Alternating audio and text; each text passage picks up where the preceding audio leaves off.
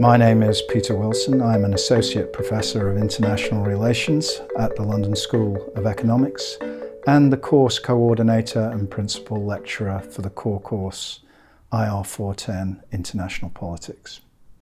International Politics is the core course for the MSc International Relations program. It concerns the relations between states and other significant actors in world politics. It's primarily concerned with general ideas, general thinking about this subject.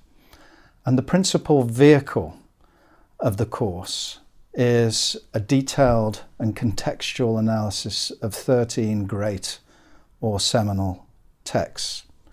We're concerned with theory, how to think generally about this complex subject, international relations. It's also concerned with progress, how much progress has been made in the theory of international relations since international relations became a bona fide academic subject in the 1920s and 30s.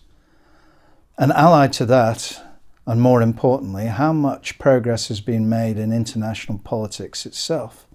Is the condition of international life better now than it was, say, a hundred years ago? Through a detailed analysis of these seminal texts, some of which are well known within the academy, such as Hedley Bull's Anarchical Society uh, and Kenneth Waltz's theory of international politics. Some are known more broadly, such as Samuel Huntington's highly controversial Clash of Civilizations.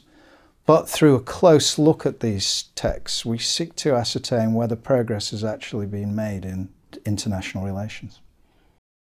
It fits in with the program generally by providing a basis uh, for the more specialized uh, study of the subject in the various options that students take alongside the core course. It seeks, in a way, to provide certain foundations conceptual foundations and methodological foundations. So, quite a lot of the discussions we have on this course concern how do we go about studying international relations uh, what kind of knowledge claims are made, how can those knowledge claims be validated, and also what concepts do we use to think rigorously about international uh, relations? What are the core con- concepts?